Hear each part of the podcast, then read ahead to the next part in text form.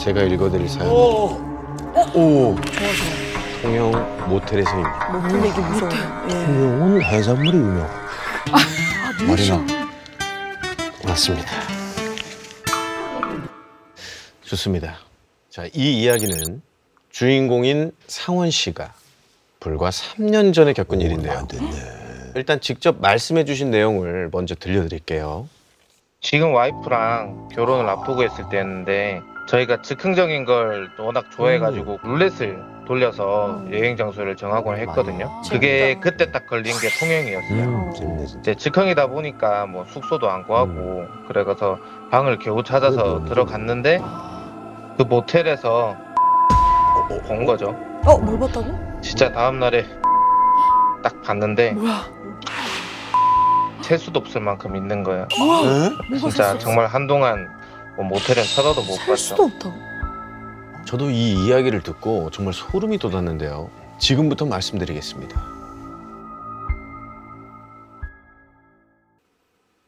그날은 2019년 11월 중순이었습니다. 오. 상원 씨 커플은 밤 11시가 다 되도록 어두운 거리를 헤매고 있었습니다. 주말이라 그런지 방이 하나도 없는 거예요. 곧비 올 것 같은데. 잠깐만. 야, 저기 하나 있는 것 같은데? 가보자. 상원 씨 커플은 제발 방이 있길 바라면서 그 모텔로 향했어요.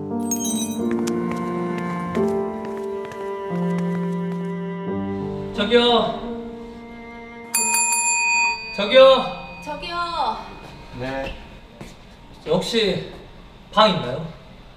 아, 저기 지금 만실이에요. 아, 하, 알겠습니다. 아, 근데 혹시 주변에 방 있을 만한 데 없어요? 아, 저, 저 뒤쪽도 가보셨어요? 네, 몇 시간 동안 이 근처에 다 가봤어요. 아, 그러셨구나. 주말이라서요. 예약하신 거 아니면 지금 구하기 힘들 거예요. 아, 진짜 방법이 없을까요? 정말 저희가 샅샅이 다 뒤져봤는데 하나도 없더라고요. 아, 그, 그 TV랑 냉장고 고장이 나서요. 손님 안 들이는 방이 하나 있긴 한데. 아, 근데 거기가 좀 지저분할 텐데. 오, 진짜요? 아, 괜찮아요. 주세요, 주세요. 상원 씨 커플은 어차피 잠만 자고 일찍 나올 거라서 그 방이라도 얼른 달라고 했죠. 다행이네. 그렇게 별 기대 없이 들어간 모텔 방은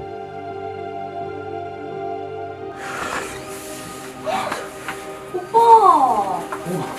이거 좋은데? 깨끗한가요? 말끔했습니다. 오, 진짜 좋네. 안 쓰는 방 치고는 정말 깨끗한 거예요. 좀 오래돼서 침대가 약간 딱딱하고 끼거리는 소리가 조금 나기는 했지만 그러게. 몇 시간 동안 방구하느라 고생했으니까 이 정도면 더할 나위 없이 만족했죠. 게다가 씻고 나와서 보니까 자기가 뭐해? 응, 오빠. 응. 근데 냉장고 멀쩡한데? 어 그래? 어.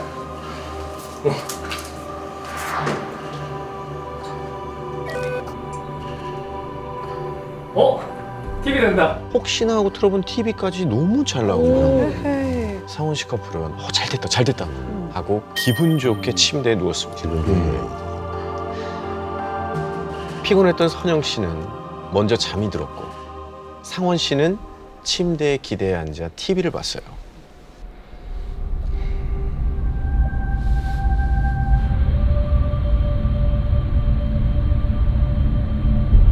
그리고 어느 순간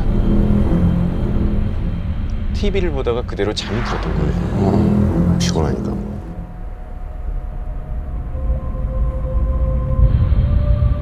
한 두시간쯤 지났을까요? 상원 씨는 눈을 번쩍 떴어요.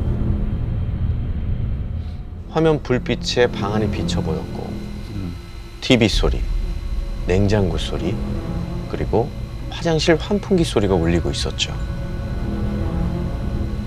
침대에 기대 앉은 자세가 불편해서 편하게 누워서 다시 자려는데 몸이 짓눌려. 아, 가위라는 거에 한 번도 눌려보지 않았던 우리 상원 씨는 그렇게 어정쩡하게 기대 앉은 채로 한참을 눈만 굴려서 방을 보고 있는데 시간이 지나도 이 몸이 움직이지 않는 거예요. 상원 씨는 에이 뭐 자고 일어나면 풀리겠지 음. 하고 다시 눈을 감았어요. 그리고 어느 순간 서서히 정신이 들더니 음. 다시 잠에서 깨는 기분이 들었습니다. 그리고 눈을 뜨려고 하는데 이상하게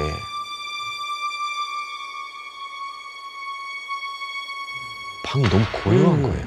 어. 분명히 나는 TV도 켜둔 채로 잠들었고 그렇죠.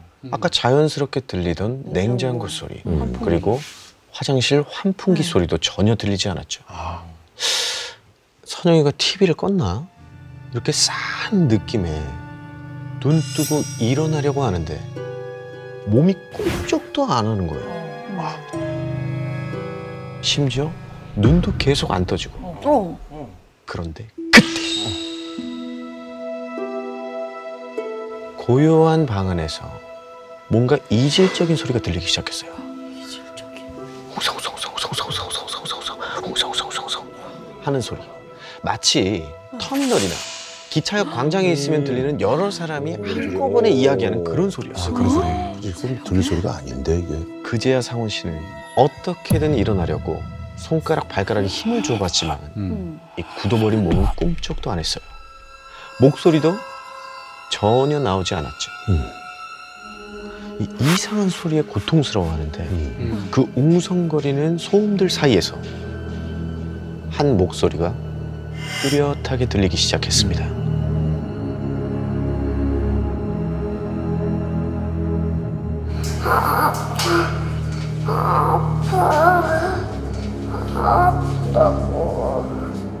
그건 어린 아이의 목소리였는데 아프다는 말을 반복적으로 하고 있었어요.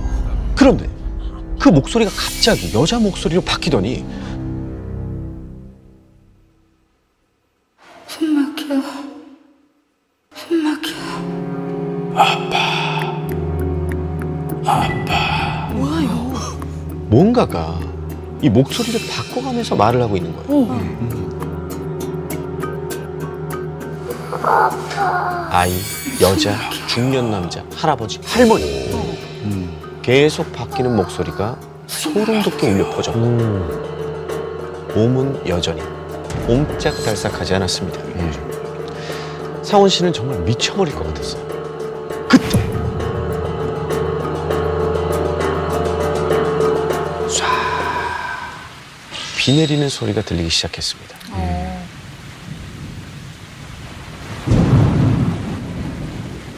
엄청난 소리에 상원 씨는 화들짝 놀랐고 눈을 뜰 수가 있었죠. 아 다행이다. 드디어 가위가 풀린 겁니다. 어. 다행이야. 이어서 번쩍 다시 번개가 치면서 얇은 커튼을 통해 방 안이 환하게 비쳤어요.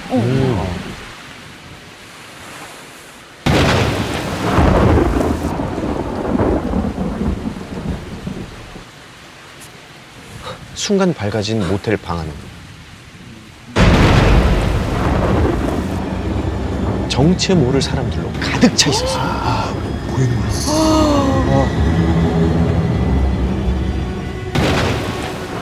그들은 옛날 소복, 삼배옷, 그리고 정장, 티셔츠 제각각의 모습을 하고는 상원 씨와 선영 씨가 누워있는 침대를 둘러싸고 있었어요. 그리고 고개를 푹 숙이면서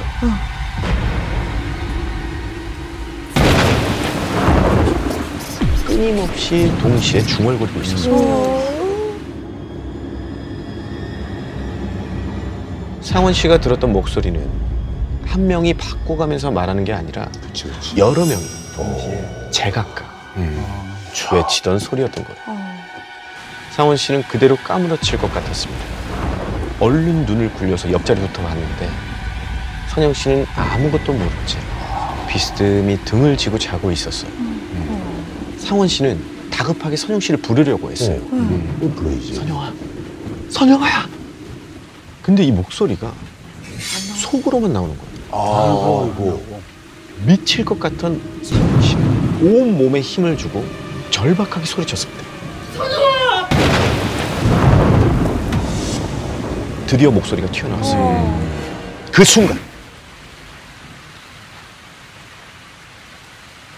누군가의 손을 잡고 있던 한 남자아이 갑자기 침대 위로 기어오는 거예요. 점점 다가와서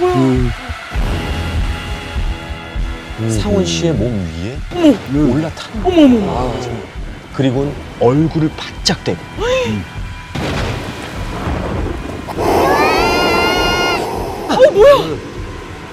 라고 얘기하는 겁니다. 그 아이의 얼굴을 마주한 상원 씨는 견딜 수 없는 공포감에 그대로 정신을 잃고 말았어요. 그리고 날이 밝았을 때는 상원 씨와 선영 씨단 둘뿐이었습니다.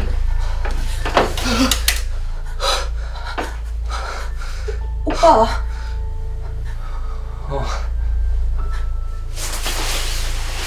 너 괜찮아? 상원 씨는 뭐가 왜? 라는 대답이 나올 줄 알았거든요. 그쵸 그쵸 자고 잠자고 있었죠. 보통 대부분 응? 왜 무슨 일이야? 라고 말했겠죠. 모르니까. 근데 선영 씨가 약간 떨더니 이렇게 되묻는 거예요. 오빠는? 어? 알고 봤더니 맞아. 선영 씨도 새벽에 뭔가를 봤다는 겁니다. 옆으로 누워 자던 선영 씨도 천둥 소리에 잠에서 깼는데 어. 온 방안에 가득 찬 그들을 본 거예요. 같이 봤네 상원 씨랑 똑같이. 그리고 그대로 굳어서 움직이지 못하고 있는데 선영 씨 옆에 침대 밑에서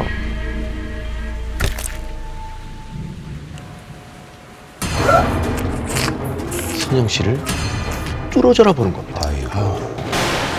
선영 씨도 두려움에 그대로 정신을 잃고 아침에 일어나게 된 거였죠. 어쨌든 두 사람이 같은 걸 본 거잖아요. 그렇죠.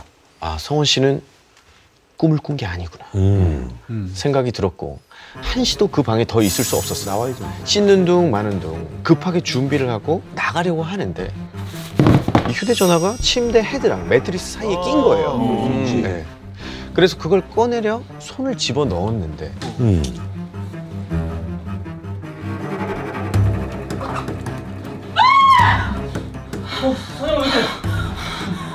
오빠 이렇게 선영 씨가 가리킨 곳은 바로 침대였습니다. 침대 틈 사이로 뭔가 좀 까슬까슬한 뭐야?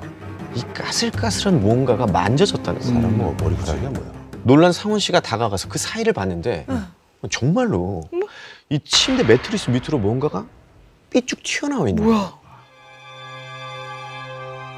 성훈 씨는 2판 4판 매트리스를 들어 올려 보기로 했습니다. 어. 아 하지마 아, 오빠 하지 마. 괜찮아. 괜찮아, 괜찮아. 상원 씨는 말리는 선영 씨를 안심시키고 음. 심호흡을 한 뒤 매트리스를 확 들어 올렸어요. 오.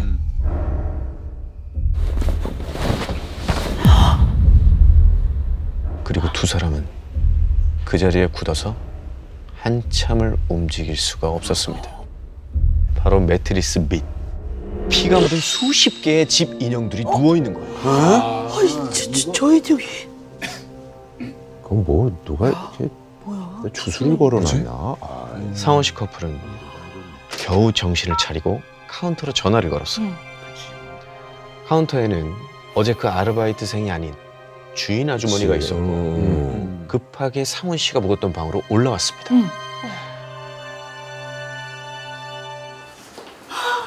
어머나 아, 이 방에서 잤어요? 아 세상에 내가 진짜 아우 내가 이 방 주지 말라고 그렇게 당부를 했는데 아유 내가 진짜 못 살아 정말 못 살아 사장님, 대체 이게 뭡니까, 이게? 아니 이게 그러니까 어떻게 된 거냐면 아주머니께서 그러니까 곤란한 표정을 짓더니 사정을 이야기해주기 시작하셨어요. 아주머니가 모텔을 개업했을 때 손님이 정말 하나도 음. 없었대요. 음. 그래서 답답한 마음에 친척 보살님한테 한번 봐달라고 부탁을 했는데. 그 모텔을 둘러본 그분이 혀를 끌끌 차면서 이랬다는 거예요. 음, 여기는 안 되겠다. 당장 접어. 어렵게 개업한 모텔을 닫을 수 없었던 아주머니께서 무슨 방법 없을까요? 그러면 집 인형을 만들어서 거기 닭피 몇 방울 떨어뜨려. 아하. 그리고 주술을 걸었네. 이 부적 붙여서 놔두면 그 안으로 들어갈 거다. 들어간다. 수십 개는 만들어. 여기 한두 명이 아니야.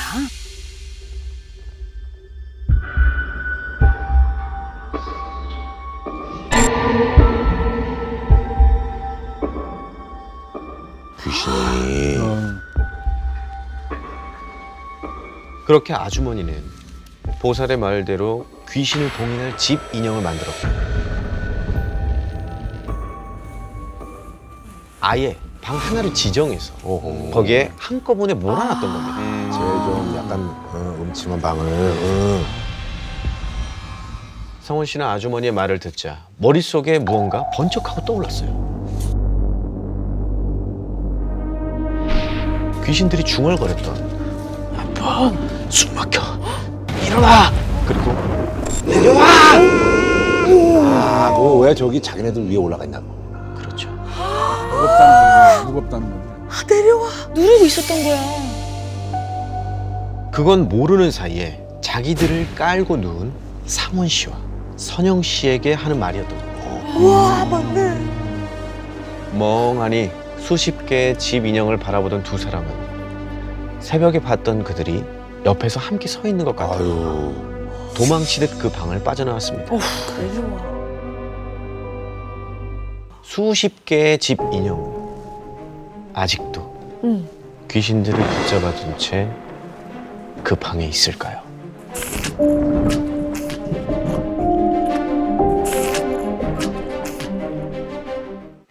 더 많은 이야기는 목요일 밤 MBC 심야 괴담회에서 들을 수 있습니다.